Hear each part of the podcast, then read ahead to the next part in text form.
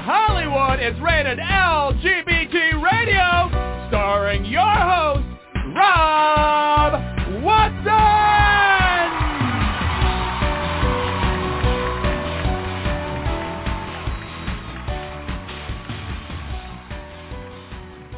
Yes, yes, yes. Welcome, welcome, welcome to this installment of Rated LGBT Radio. I am your host, Rob Watson, and as always, um, we have a really incredible show lined up for you today. Um, I am extremely excited, and I will be honest, I'm going to try not to fanboy all over our guest because I, I do think he's phenomenal. Um, so there's there's my full disclosure right up front, right at the top. Um, just laying it all out there. Um, but um, our guest today is somebody who has a couple of lives. Um, the current life is as a um, phenomenal singer-songwriter, um, incredibly talented, um, very out in the community, and his music reflects that. Um, he sings from the heart. His voice is incredible. His name is Greyson Chance, and you may remember him from a past life uh, where he was a kid and discovered on um, a YouTube video of a, a talent show that he was competing in where he sang this song called Paparazzi by um, a little-known singer named Lady Gaga. And um, the video went completely viral. He ended up on Ellen and, you know, a household name and a recording contract. and then they pulled the rug out from under him, uh, especially when he got a little bit older and um, presumably his voice was changing. Well, he is back. Not his he back, but a, new Greyson Chance has emerged. Um, you know, the butterfly has come out of the cocoon. This is the true artist. This is the one that we all need to be listening to. Uh, we have not only him today, but we have his latest song, Hellboy, uh, which uh, we will play for you. So um, very excited. We're going to find out what his world is like right now and um, get into his music, which is um, absolutely phenomenal. Um, before that, however, um, I'm going to turn to my uh, trusted uh, co-host, uh, Brody Levesque, uh, editor of the LA Blade, and uh, find out what is going on in the news world, Brody. It is a busy week. Happy Pride to all of you out there that are hearing my voice. Um, we started Pride Month uh, at the beginning of the week. Uh, it's already been off to a little bit of a bang. Uh, one story that um, was not so nice, but was a little humorous depending upon how disturbed your sense of humor is. Up in Moses Lake, Washington over the weekend, uh, a family of uh, LGBTQ folk were out on Moses Lake in a boat, and another boat uh, pr- proceeded to circle them and using anti-gay slurs and yeah, it was a little on the ugly side of life. Um, and then that boat suddenly burst into the flames and sank, and uh, the boat that they were insulting rescued them. So that's a little bit of uh, karma, as it were. Um, now, a couple of things that I do want to make note of. Uh, in Florida, uh, Florida's governor decided to take the first two days of Pride uh, and slam the LGBTQ community, especially for LGBTQ Floridians. Uh, he signed a bill uh, on June 1st that basically bars young trans uh, girls from participating uh, in high school and collegiate uh, sports in the state. Uh, and they used the old well-worn trope of you know, if you're born a male, well, guess what? You don't qualify. Um, the Human Rights Campaign, the American Civil Liberties Union, and quite a few others, including our dear friends at Equality Florida, have said that they will sue him. Well, he didn't stop there. The very next day, uh, the governor decided, uh, because in Florida, governors have what they call line item veto power in Florida state budget. He took out all the funding uh, for LGBTQ-related things, including a appropriation and some spending for a homeless shelter for LGBTQ youth. He yanked funding for one of the largest LGBTQ centers in the state in Orlando. And then He also pulled the funding that had been appropriated by the state legislature for the last few years uh, to help the survivors of Pulse, the nightclub massacre, uh, handling medical bills and other expenses and things like that. He uh, he pulled the uh, the bill on that. Uh, friend of the show, and of course our dear friend uh, Brandon Wolf, who is a Pulse survivor, lost his two best friends that night. Um, uh, he was in the club himself. Uh, he's been on, of course, the show several times. Is right. now the media manager for Equality Florida, and Brandon reached out to me, and uh, I was uh, unhappy about that. But both uh, the Los Angeles Blade and our sister publication, the Washington Blade, uh, published that. Uh, now there was kind of a, a bright note uh, earlier this week too, Rob. Uh, the governor of the state of Utah. Now, mind you, Utah is a place that's not exactly very LGBTQ friendly. The governor not only issued a proclamation celebrating Pride Month, but then the mayor of the city of Salt Lake raised this huge pride flag. So that kind of took everybody aback. Uh, so to Governor Spencer Cox of Utah, thank you, sir. Uh, thank you, thank you, uh, thank you. Um, and one more thing that I wanted to do, uh, and, and this is kind of also uh, in a kind of a sideways homage uh, to our guest Greyson. Uh, but I wanted to also give a shout out to our friends at the Donald McNeil LGBT Center uh, in Tulsa. Toby and the crew there are doing uh, modified Tulsa Pride, and I believe Greyson will be with the folks at Oklahoma City, where our dear friend Sarah Cunningham, uh, the Free Mom Hugs uh, CEO and Maven and traveling uh, LGBT ally, will also be at. So Greyson, he can tell us, but I believe he's also uh, performing there. Uh, and outside of that, uh, that's about it for you know kind of highlighting things in the uh, in the news cycle, at least for the beginning of Pride, Rob. Right. Um, I wanted to ask you one thing. This is a little off topic, but um, sure. it has to do with with Tulsa. And um, President Biden is the first president to have acknowledged uh, the, the kind of the dark stain in American history of the um, massacre that happened in Oklahoma years ago. Um, did you have any comments on that? A hundred years ago, white supremacists and KKK members um, launched a massacre uh, against the section of Tulsa that was known as Black Wall Street. It was one of the most successful um, and financially secure uh, black communities uh, in the United States. Um, it's believed that well over 30 excuse me, 300, not 30, 300 residents uh, lost their lives. Uh, it is a very, very dark stain. Uh, the president isn't first, is the first one, uh, in fact, to actually uh, go to Tulsa uh, and, and recognize uh, that horrible uh, event uh, in American history. Uh, for the black community in Tulsa and uh, for you know the black community in the United States, uh, this is a just extreme uh, critical importance. The President Biden uh, made the effort to not only travel to Tulsa, uh, but recognize that fact. You know, Rob, we still have a problem in this country uh, with racism, and, and it, it has been exasperated, I think, and amplified after four years of the Trump administration that basically pulled the scab off and unleashed the forces of dark, if you will. We've had problems and issues uh, with the police shootings of unarmed black men and women.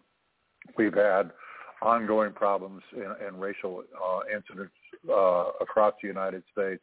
And I think that having the president and this White House and the administration making this effort uh, is something that has needed to have happened for a very long time. So uh, I applaud the president and uh, you know the community leaders uh, that made it happen. Uh, and I also too would like to recognize, uh, you know, that dark uh, time period uh, 100 years ago in Tulsa.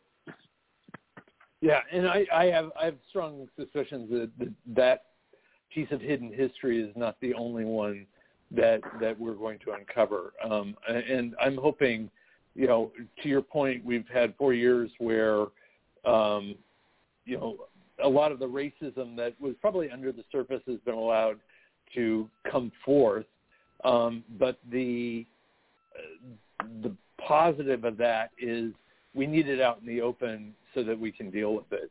And I think there are things in the past, the American past, um, that need to come out, and we need to we need to lay them out. They are they are part of people's history here, and um, we need to stop denying them. And they're not they're you know obviously um, you know a great deal of them are um, specifically racist and specifically um, against the African American community.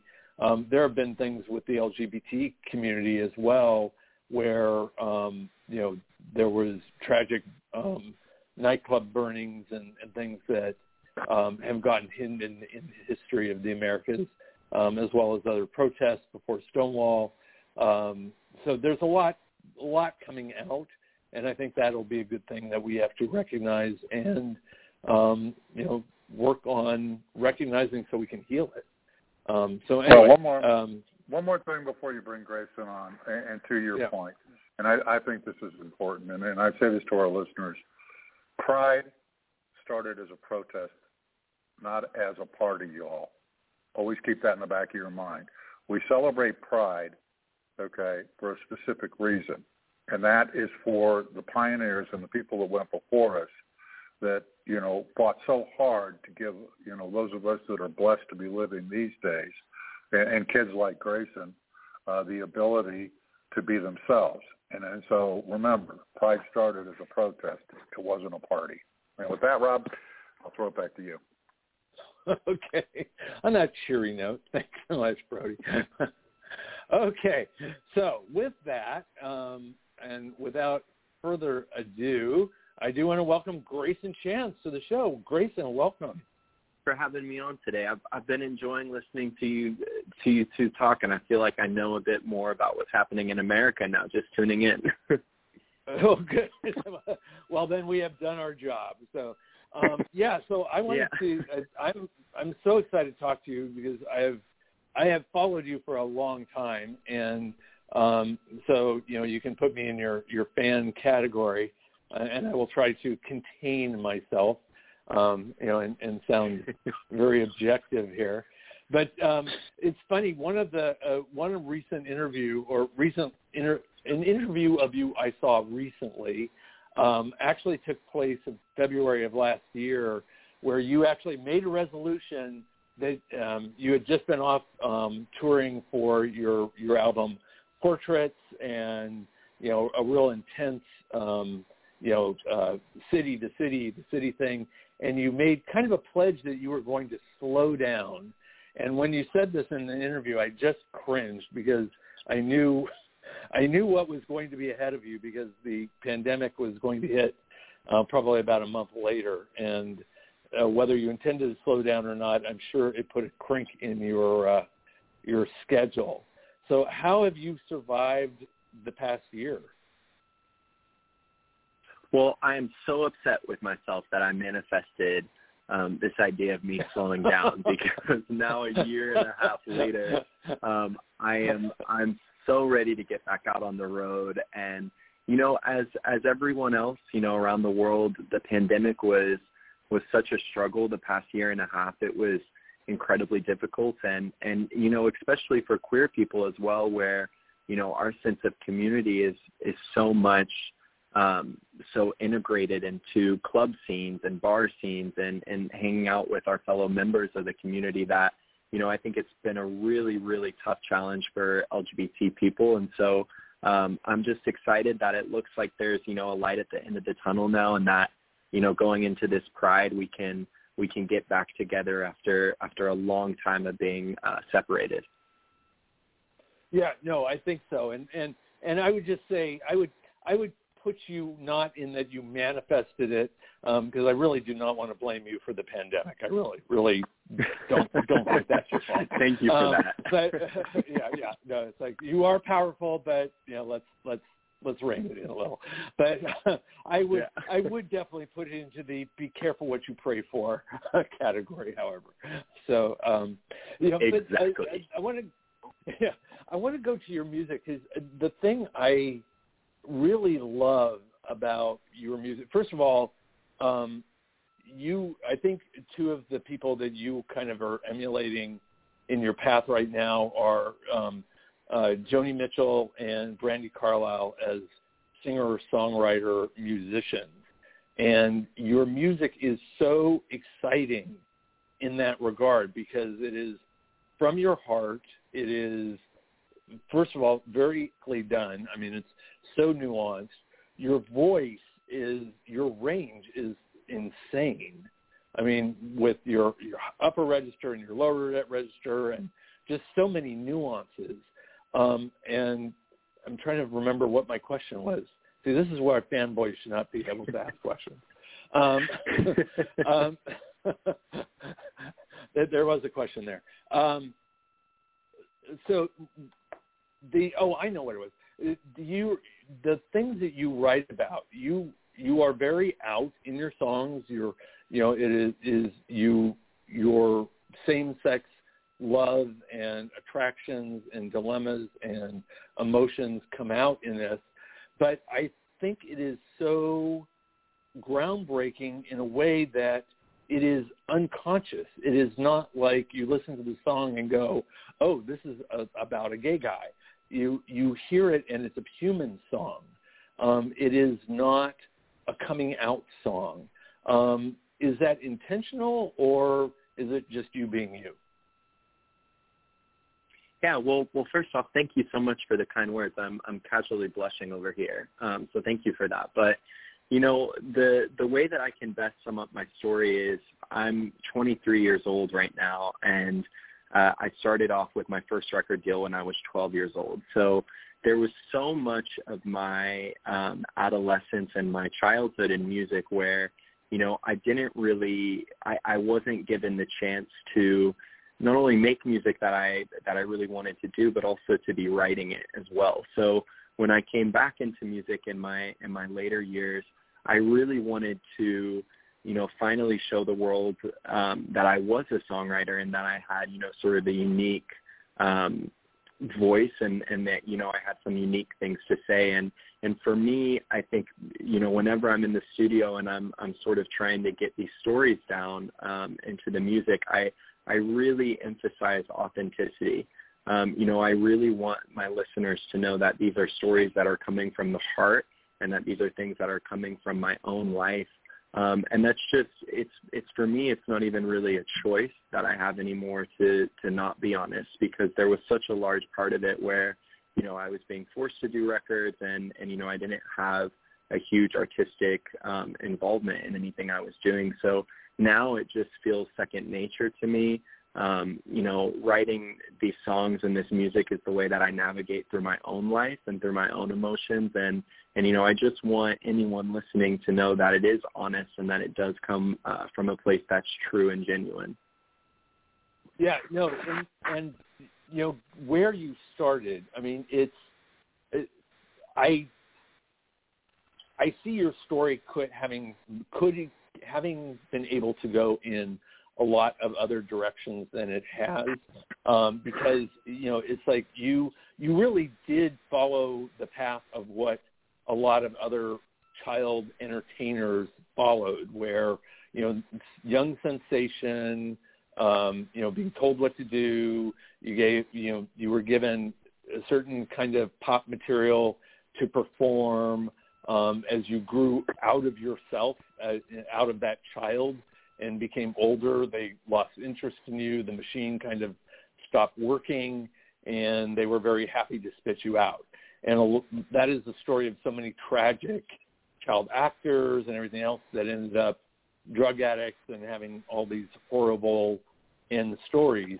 You went off, reinvented yourself, came back, and seemed to have learned – from your almost like you went on a field trip of the music industry and came back with your knowledge of what that was like and now a refreshed artist knowing how to do that. Um, what did that machine look like from a child's point of view? What did you see and how were you able to evaluate it?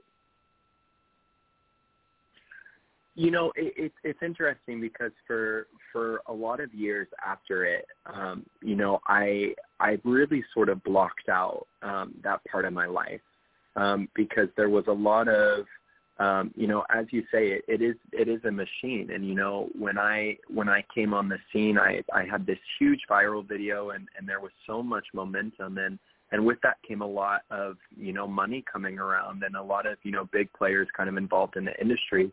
And the second that that momentum stopped, you know, I truly was just sort of uh, thrown to the curb. When when I was 15, I uh, all in the same day I got dropped by my record label, my management, my publicist, my agent um, it was like you know the the ultimate day of death for me as as a child musician, and so it really hasn't been until recently, and I think uh, it was when I came out with my last album, Portraits, and kind of got back out on the road again, um, where I realized that you know we we we hold artists to such a high standard, right? It's a really really tough job, and and we hold these people that we listen to to not only make music that we like and to make visuals that we like, but they have to be on all the time. They need to they need to be perfect. And and the truth of the matter is is it's just it's it's not like that. It's it's an impossible thing uh to really really uncover. And so for me, I just focused on you know really like I said trying to stay true within my music and and trying to come out onto the scene again without any of the you know sort of sparkly glittery you know, sort of persona thing around me. I really tried to level with people and say, this is my story. This is what I went through.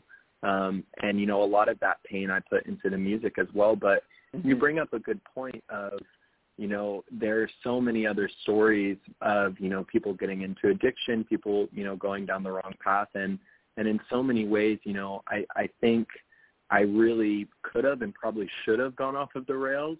Um, but I was fortunate enough to have a really good family around me and, and, and a good support system that was just very focused on, you know, what do you want to do now as an artist? You did all this stuff in the past, but what is the story that you want to tell now? Um, and so I've been doing that now for a few years and, and it's still, it's still an onward battle. There's, there's a lot of stories that, you know, I think I'll write down in a book one day that will surprise a lot of people. Um, but for now, you know, for now, I, I look back at that kid and I'm actually quite proud of him. He he went through a lot of hardship and a lot of, uh, you know, he he jumped a lot of hoops and and you know now to be here still making music, it, it really sort of is a dream come true. Greyson, yeah. if if I can just jump in for a second because you just hit on something I wanted to ask you. I, well, no, it just Greyson. no, no, yeah, I know. I'm, I'm laughing. I'm, I'm laughing at myself, not you. Go ahead. Go ahead. Jump in. first, first of all, Greyson, congratulations on on your latest endeavor. Um, one of the things that struck me, and one of the things that has struck me, is that um, it's been, you know, a very hard journey for you, and uh, you know, I want to take a second to kind of let you talk about that because you battled a couple of very serious issues, and you've come out the other side of it. You've had family support. Uh, most recently, uh, your your rather loving partner uh, has been, I'm sure, a big part of that in your life, uh, as evidenced by the happy, you know, Greyson, the happy Harry, the homeowner posts on Instagram, et cetera. But that hasn't been easy for you, and and I've got to think, you know, and and Rob's more the entertainment and culture. I'm actually a political journalist. That that's got to be kind of a backstory that um, you kind of like to tell in some ways, not just with your music, but to tell people because in many ways, Greyson, you know, you actually are a role model, especially from the part of the country you're from, where there's still a lot of deeply closeted young LGBTQ people in Oklahoma and Texas and that area around yeah. there. Um, so yeah, if you if you would like to kind of talk a little bit about that, I'd, I'd like you to because I really think it's important uh, because I think that people kind of they kind of look at things like your story in a skewed fashion and they don't realize you know the real person behind it, the real pain, the real heartache, and the real addiction battles that went with it. Maybe not to the point that you know Rob was making uh, in terms of you know, a traditional sense of addiction, but one that's almost as lethal. Yeah. You're, well, you know, first and yeah, and first and foremost, uh, you know, you bring up. So I'm I'm proudly from uh, Oklahoma. I grew up in a suburb outside of Oklahoma City. I still live there now. Um, and you know, looking back at my own story of coming out, um, you know, I wouldn't had I not been in music at an early age and surrounded by people on my team who were, you know, openly um, queer, I, I don't think I would have ever been able to come out at the age that I did. I came out to my friends and family when I was 16. And I don't think it was necessarily because of a, you know, not that I wasn't sure of who I was, but, you know, in a place like Oklahoma, you didn't have a lot of exposure um, to queer culture at the time. And, you know, social media has helped out with a lot of that and, and just progress in general has. But, you know, I'm, I'm very fortunate that I was able to be in music at a young age and, and sort of traveling the world and seeing that, okay, no, I, I can be myself and, and I can be who I want to be. But reverting back to, you know, just queer youth in, in America, you know, I always, when, when I came out, I, I was very adamant about wanting to tell a message of, you know, do not feel the pressure that, you know, you have to come out immediately right now. It's, it's, it's do or die. You're seeing all these things on Instagram. You're seeing all these people coming out like it has to be right now. I, I wanted to remind my fans that every story is individualistic. Um, you know, there's still so many kids across this country who, if they come out, they're going to be kicked out of their house. Um, there are mm-hmm. kids in college who, if they come out, their you know their tuition's going to be taken away by their parents. You know, there's there's all these different stories. So I really wanted to emphasize to to my fans that every story is individualistic, um, and you know you have to just really look at your own situation. Um, but to also, you know, keep on talking about about that. You know, I've I've been open about uh, not only my battle with anorexia, uh, which was something that was very, very probably more difficult for me to come um, to come into the public with, um, opposed to my sexuality, because it was something that I was so embarrassed by. It was something that were, you know, sort of taught on a societal level that it's just, you know, young females that experience this, and which is so far beyond the truth. Um, and so I came out with that publicly, and you know, when I'm thinking about me just sort of growing up and, you know, the lack of representation that I saw out in the world, I, I remind myself of that as an artist all the time. You know, and that that's why mm-hmm. I'm real with my fans. That's why I'm real on social media because if I can tell my story and, and show people that, hey, you know, it's it's not only happening to you, it's happening to me too um, that impact can be really, really significant. So I don't know if that necessarily answers your question, but I hope I hope I maybe answered no, a little bit of no, it. No, you, you, no, Greyson, you did. I, I think it's important because I think sometimes people do get kind of a perception of, of a sense of you know putting you guys in a place, you know, and I'm I'm saying this in a not an unkind way but they put you up on a pedestal or they put you in the glass house or the, and they view you through the different prism. I think not necessarily understanding that you know you're very real. You you have the same trials and tribulations and thoughts. The only difference, I think, in many regards, is that because of your unique talent as a singer, a songwriter, a performer, and a musician, uh, you can convey a lot of those feelings and emotions and experiences, you know, articulating them into your songwriting and your music, um, which does make that unique. But at the same time, you know, you're still very, very much, uh, uh, you know, a role model in that regard. Um, and with that, I'm going to hand it back to Rob and just sneak over here and listen again. yeah. No, it's, um, well, you don't have to sneak that far, but um, uh, yeah, no, it's but that's all true. And and Greyson, you are so authentic. I mean, that that is the thing that comes through, and it came through when in your younger version as well. I mean, you were out there, you know, belting it out. You were, you know, enthusiastic about what you were doing. You were you were you at the time, and you're you now, and you don't hide anything back. And that is that's super important. And you know, you've you've certainly gotten the fans who have told you specifically of the inspiration your personal stories have have given to them. Um, your the album Portraits um, was you really let out a lot of pain over the relationship that you had at that time and the the breakup um, that happened to you. Um, uh, do you want to talk about that a little bit and what, what impact that had on you, both um, artistically and personally? Yeah. Yeah, well, you know, I was so portraits for me was truly um it was kind of my redemption piece and and what I mean by that is at the time before I put out that album, you know, I I couldn't even get a meeting in LA with anybody. Um, you know, no one wanted to touch me, no one wanted to be involved in in my project and, and involved in any of my music. So what I did was I told myself I was like, you know what, I'm gonna write a record, I'm gonna write a full album and you know i'm going to i'm to give this one last shot and see see what happens. And and you know fortunately it um it, it went over very very well but that whole album yeah um dealt with a relationship that i went through in in college and was about a person that i really thought i was going to spend the rest of my life with and and then you know things things sort of ended. And what's been interesting now is so uh my boyfriend and i just celebrated our our one year anniversary yesterday.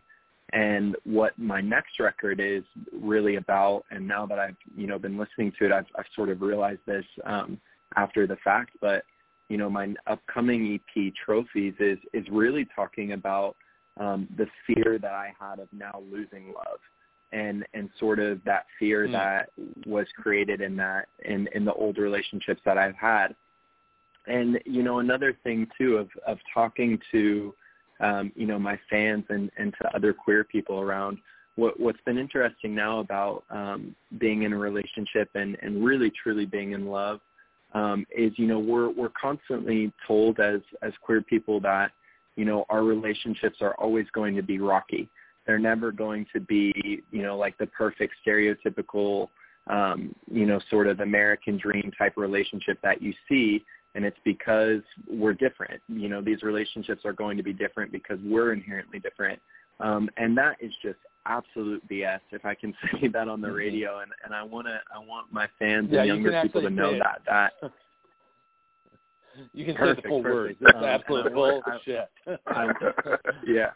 And I I want them to know that, you know, regardless of how you identify, who you love, you can totally have all of the stereotypical white picket fence, you know, dog in the backyard, green grass type of thing.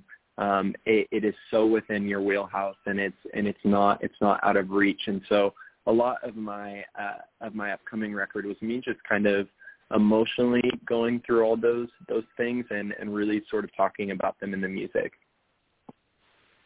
Yeah, and uh, your message is super important. I mean, I did a lot of writing um, over the past decade as a gay dad, um, and that was exactly it. Because uh, when I was growing up, um, and you were gay, that was supposed to be off the table. You weren't ever going to be a parent. You weren't ever going to have a family. Um, you know, and and that was what you were doomed to. And I not only made sure that didn't happen, but adopted two babies who both are 18 and just graduated or graduating high school right now.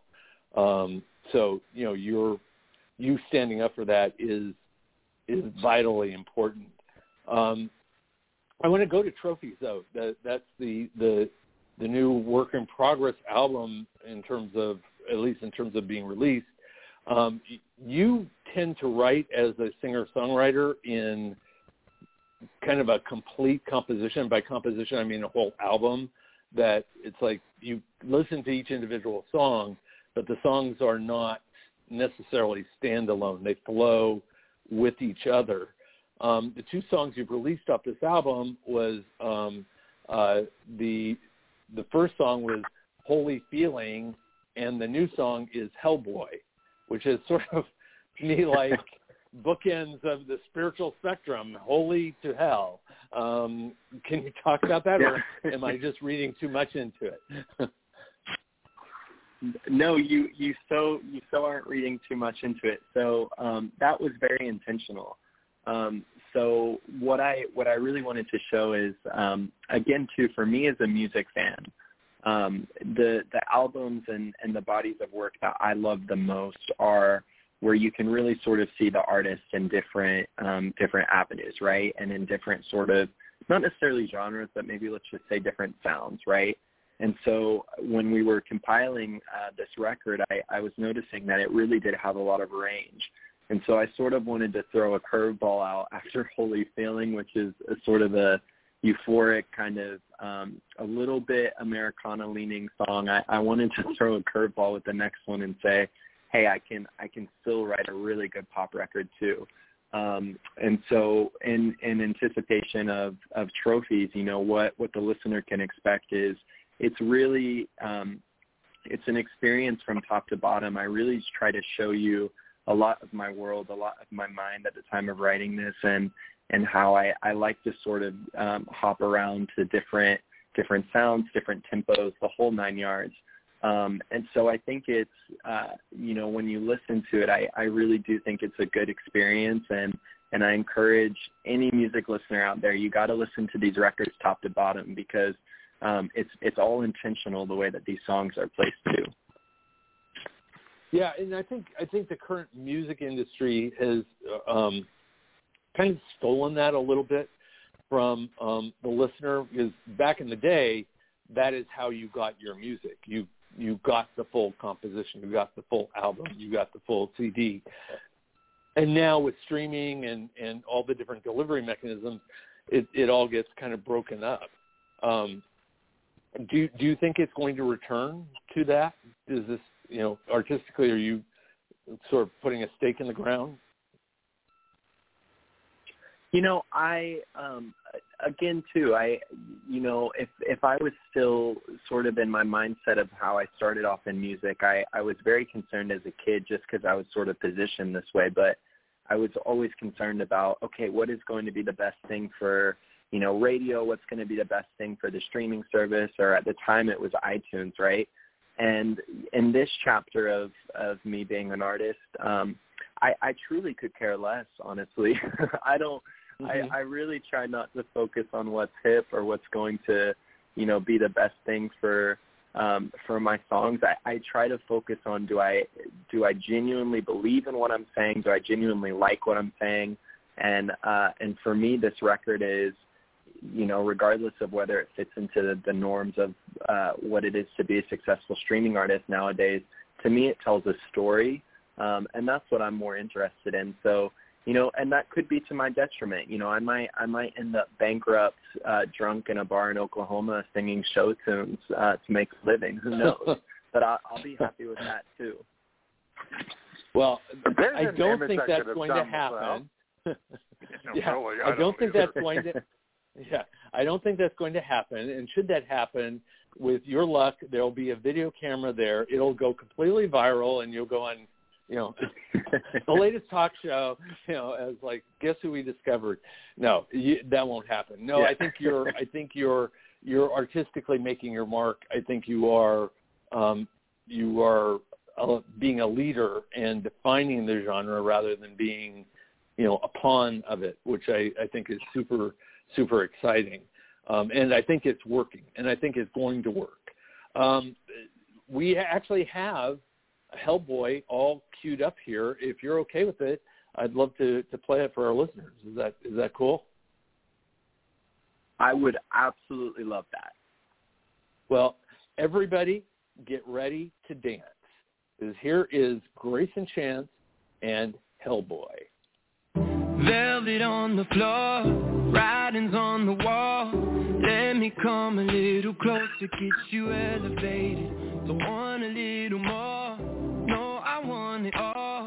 If you don't know how to touch it, let me educate you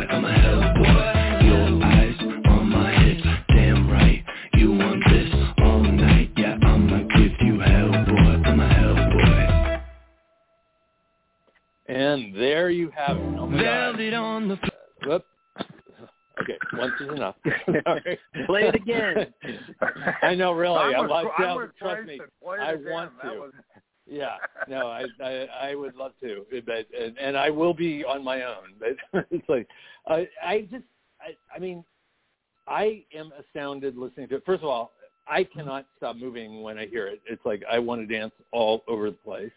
Um, but second of all, the range of your vocals is, like I said before, is just I mean it's unreal. And um, you know I I was I was a fan of you as a kid. I loved you belting out paparazzi and and you know um, you know between the lines and all that. It, but your you have trained your voice in just a much more nuanced um, range right now. What what training have you done in the day um, to get yourself to the place you are right now? Well, uh, it, it was interesting because you know I I went through. They they always tell you that um, you know when your voice changes that it's it's going to be sort of a tough go, and um, that is such a um, understatement. It it was so hard for me for a few years to really kind of find um, comfortability in my voice again. I mean, I I really struggled through my voice change, but um, ultimately, you know, I learned as a kid when I was on the road that um, you know, in a way when you're a touring musician, you're sort of like an athlete and, and, you know, my, my muscle is, is my voice. So, um, when you, when you see me on the road, I, I live the, the opposite of a rock star life. I'm, I'm getting off stage. I go on vocal rest. I, I drink tea. Um, I'm, I'm in bed as soon as I can be. I'm, I'm, I'm not the Guns N' Roses type of, uh, partying after the show type of, uh, uh, musician, but I, I just try to take care of, of my voice and, uh, and honestly, yeah, too, it's, it's been interesting now, um, as I think it's sort of finally settled, but I just sort of sing where I'm comfortable and where I feel as if I can go. And, uh, I've been fortunate enough where that, uh, is typically a, a, a large amount of space.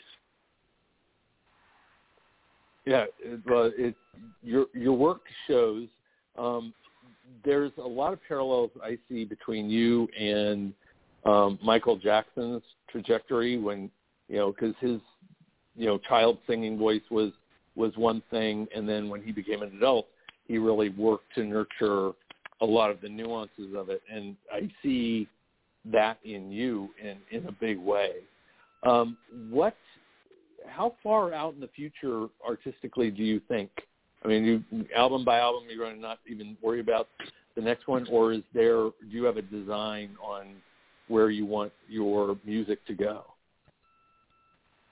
Oh, I I wish I could just chill out sometimes, but uh, the, the the second I submitted in this this record, I was already making sort of um, some mood boards about about the next thing, and and I've been writing a lot um, recently, so I'm I'm already working on my next record, and uh, yeah, it's it's sort of you know for for me again it's just i i find inspiration through walking you know through day to day life and uh you know i'm constantly sort of healing myself through the music so i'm never not writing. Um and so yeah i'm i'm working on the next record already.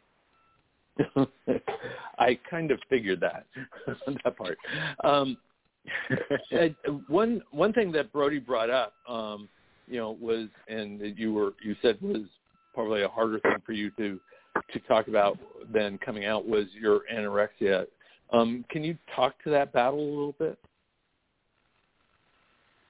Yeah, um, I, I mean it was so uh, it, it was truly very very difficult um, to not only you know first off sort of diagnose it um, right? You know, I, I had come off of this really bad breakup that I talked about, um, you know, that I wrote my album Portraits about. And then it was a period of time where, you know, I was sort of developing these habits of, of not eating and, and sort of not taking care of myself. And, and I blamed it all on kind of the sadness I was feeling at the time. And then as things became a little more normal and I became a bit more stable, I noticed that I still had, um, I had this issue and, and things that were going on. So, for me, I had to work through a lot of therapy, um, you know, to sort of get a grasp on it. And and like I said, it it was the reason why I wanted to talk about it was or talk about it publicly because it was so stigmatized um, and still is so much, you know, any sort of eating disorder.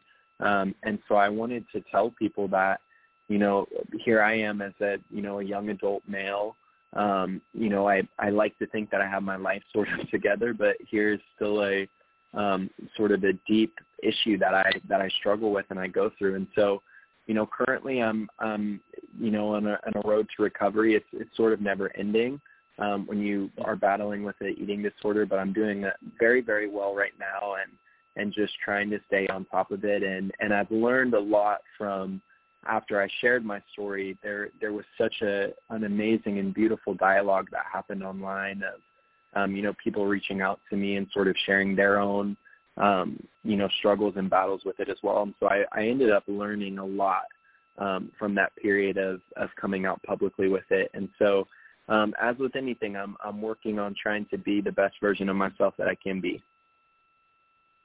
Well, I I think you're you're doing an outstanding job of that because I think that is what people get from your art and everything else is they get a glimpse into to you. It is it is very authentic from the heart. You know, it's like you you pull no punches.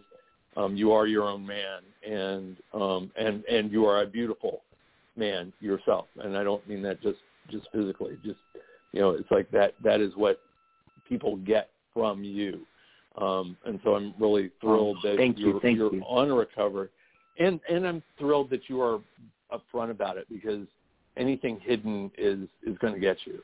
It's like the the secrets are worse. Of course. Um, so when when you took time off, you know, not not necessarily by your choice, but by by life happening, um, you kind of dug into law and archaeology and all these other kind of things.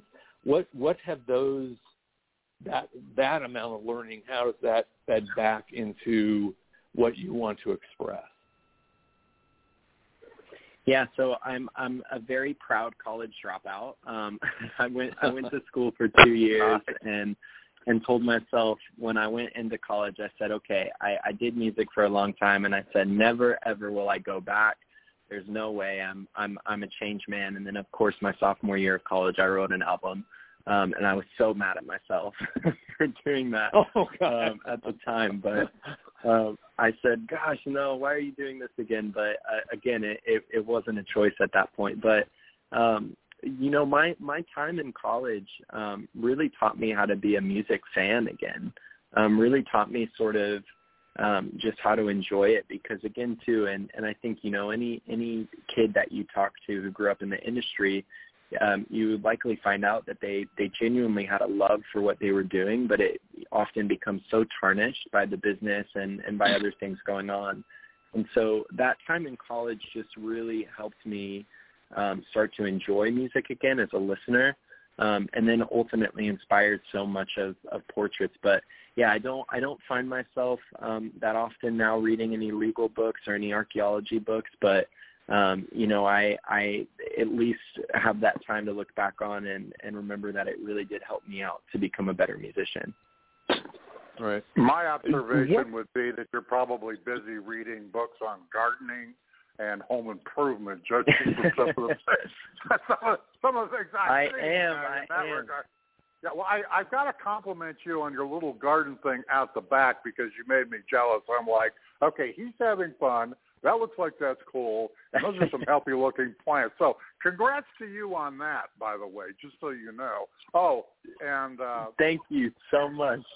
I just I think well between you and your lovely boyfriend, I think you guys, you know, the, the way you've got the house going and everything else. I mean, yeah, it's a thing, and I really think you should be proud of, you know, the thing. And I wanted to add one more thing to what Rob just said. You know, Greyson, I I, I am just absolutely a moron when it comes down to music, culture, and stuff like that. I'm a political guy. That's what I know best.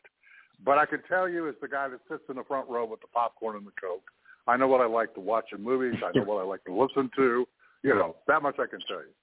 I think the one thing that I do appreciate the most about you, okay, is that as an artist and as an individual, you're transparent. And, you know, I, in my time as a political reporter, you know, and Rob will tell you because he's seen me in action, You know, I, I've dealt with a lot of the phony types, and I'm not a big fan. And so when I run into someone who's an actual human being and decent and transparent, you know, it's one of the reasons I actually, you know, reached out to your people to bring you on the show. I, that's no lie. It was because this kid is so transparent. He's such a role model. He's got an incredible backstory. Rob needs to talk to him, and I want to talk to him. So that, that's just my two bits worth, and I'll pitch it back across the table at Rob. Yeah. So, oh well, okay, thank you, thank you tell- so much for that, though. Yeah, I have to tell a You're quick welcome. story on Brody um, uh, about somebody that, that you're familiar with. Um, Brody was interviewing an activist in Washington D.C. Um, around the time of Don't Ask, Don't Tell, um, and her, her Oh, name no. was Stephanie, and he was sitting there drinking a cup of coffee, and he noticed this guy standing behind her, looking over her shoulder and glancing over every once in a while, and Brody made a comment to her and said, you know, guy, he's really interested in your coffee. And she looked at him and she went, oh, I guess you you don't really know who I am. And he said, uh, you're Stephanie. He goes, yeah. He goes, uh, yeah. And he goes, she goes, I'm Lady Gaga. Look, in Oh. fairness to me, she introduced herself as Stephanie. I mean, come on, you know? So this is this is who, who we're dealing with with Brody. Brody is definitely not the fan child. So, so anyway, um, so he smells out authenticity absolutely. Um, Do you, Uh, do you know Grizz, how many I'm- gays would have killed to be in that position, Brody? I mean, Oh, there there are listen, a I- an endless I- list of gays. I went. It was the day of the national march, and and afterwards, I was over in Dupont Circle, which is the neighborhood in Washington, and I was out to eat with some of my friends, and I told the story, and it was at a table full of gay guys. You can imagine what the reaction was. I the first time I told Rob, he's like, "You what?" And I'm like, "I didn't know." She introduced herself as Stephanie. Okay, she had a lovely New York accent. She was the nicest person. She was intense. We got along great. I didn't know that that was the poker face person. Okay, I know. Yeah, yeah. It's, well, it, and it, and it gets worse. It's like Brody has um, works with um, Chaz Bono on occasion for transgender issues and reports back to him. And he was telling me about a conversation he had with Chaz. He was on the phone. He goes, "Yeah," he was asking about this new development. I think it was when Trump did the trans ban, and and then um, Chaz's mom got on and wanted to hear about it. And so I was telling her, I'm like, "Wait, wait, wait, wait, wait, what, what? Chaz's mom?" You mean you were on the phone with Cher? that is And Cher. he goes, yeah, yeah. So, uh, so anyway, Gra- Greyson, I'm telling you, I don't ever live this stuff down ever. Anyway, thank, thank you for being yourself, though. Okay, seriously, dude, it's appreciated at least Oh, from my thank- point as a political reporter. So, but before we before we move on, I do need to do some house cleaning. Uh, Greyson, you are going on tour, right? You have a tour lined up this year, correct? Yes, we we are starting. Well, it's it's so exciting. So as I mentioned, I'm from Oklahoma City, and and our first show um, back after COVID is actually I'm headlining Oklahoma City's Pride Fest, um, and this is really special because you know um, this is really a first that Oklahoma City has really really embraced Pride in this way. Um, and so to be headlining in downtown Oklahoma City, it's just such a dream come true. And and then after that, yes, we have a full North American tour uh, going through North America July and August. Um, and so you can get tickets to that on our website, um, greysonchancemusic.com. And um, I'm just I'm so excited and, and and so ready to be back out on the road. That that's super exciting, and I want people to to check it out, find out when Greyson is in your city, and um, go attend. Um, you know, take advantage. It, it'll be a show you will not want to miss.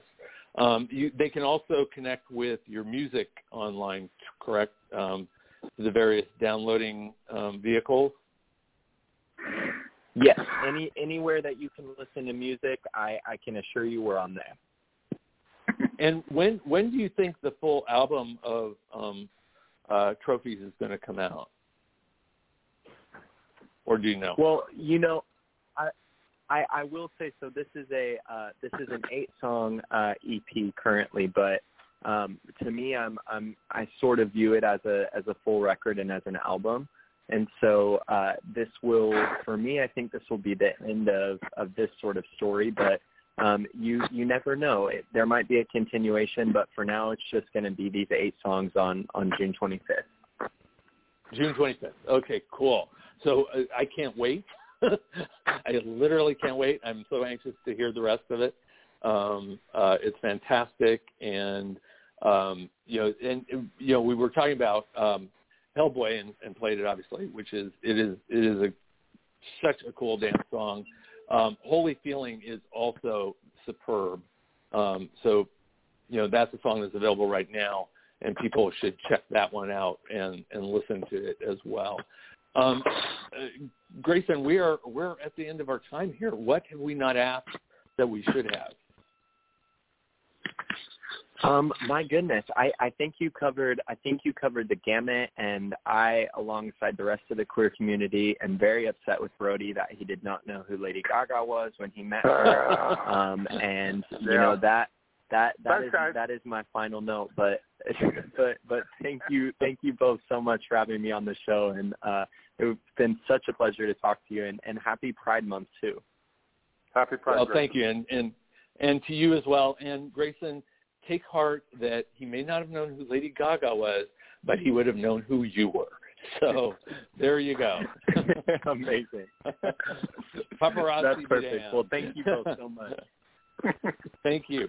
And I want to thank Brody for all his work. Uh, all kidding aside, he's an incredibly important journalist and has contributed so much to the community. And you can check out his work on the LA Blade, of which he is the editor. Um, and he brings forth the important stories that we need to know about um, and, and should know about. So thank thank Brody for all his work on that and on the show, obviously. And I want to thank our listeners for tuning in. We love you. We appreciate you. Uh, hope you're spreading the word. Have people subscribe. Um, we love them as well, and can't wait to talk to them more. We are going to be back again next week, and as usual, I have no idea what we're going to be talking about, but I know it will be incredible, sensational, fantastic, and we want you to join us. So for all of us here at Rated LGBT Radio, I thank you.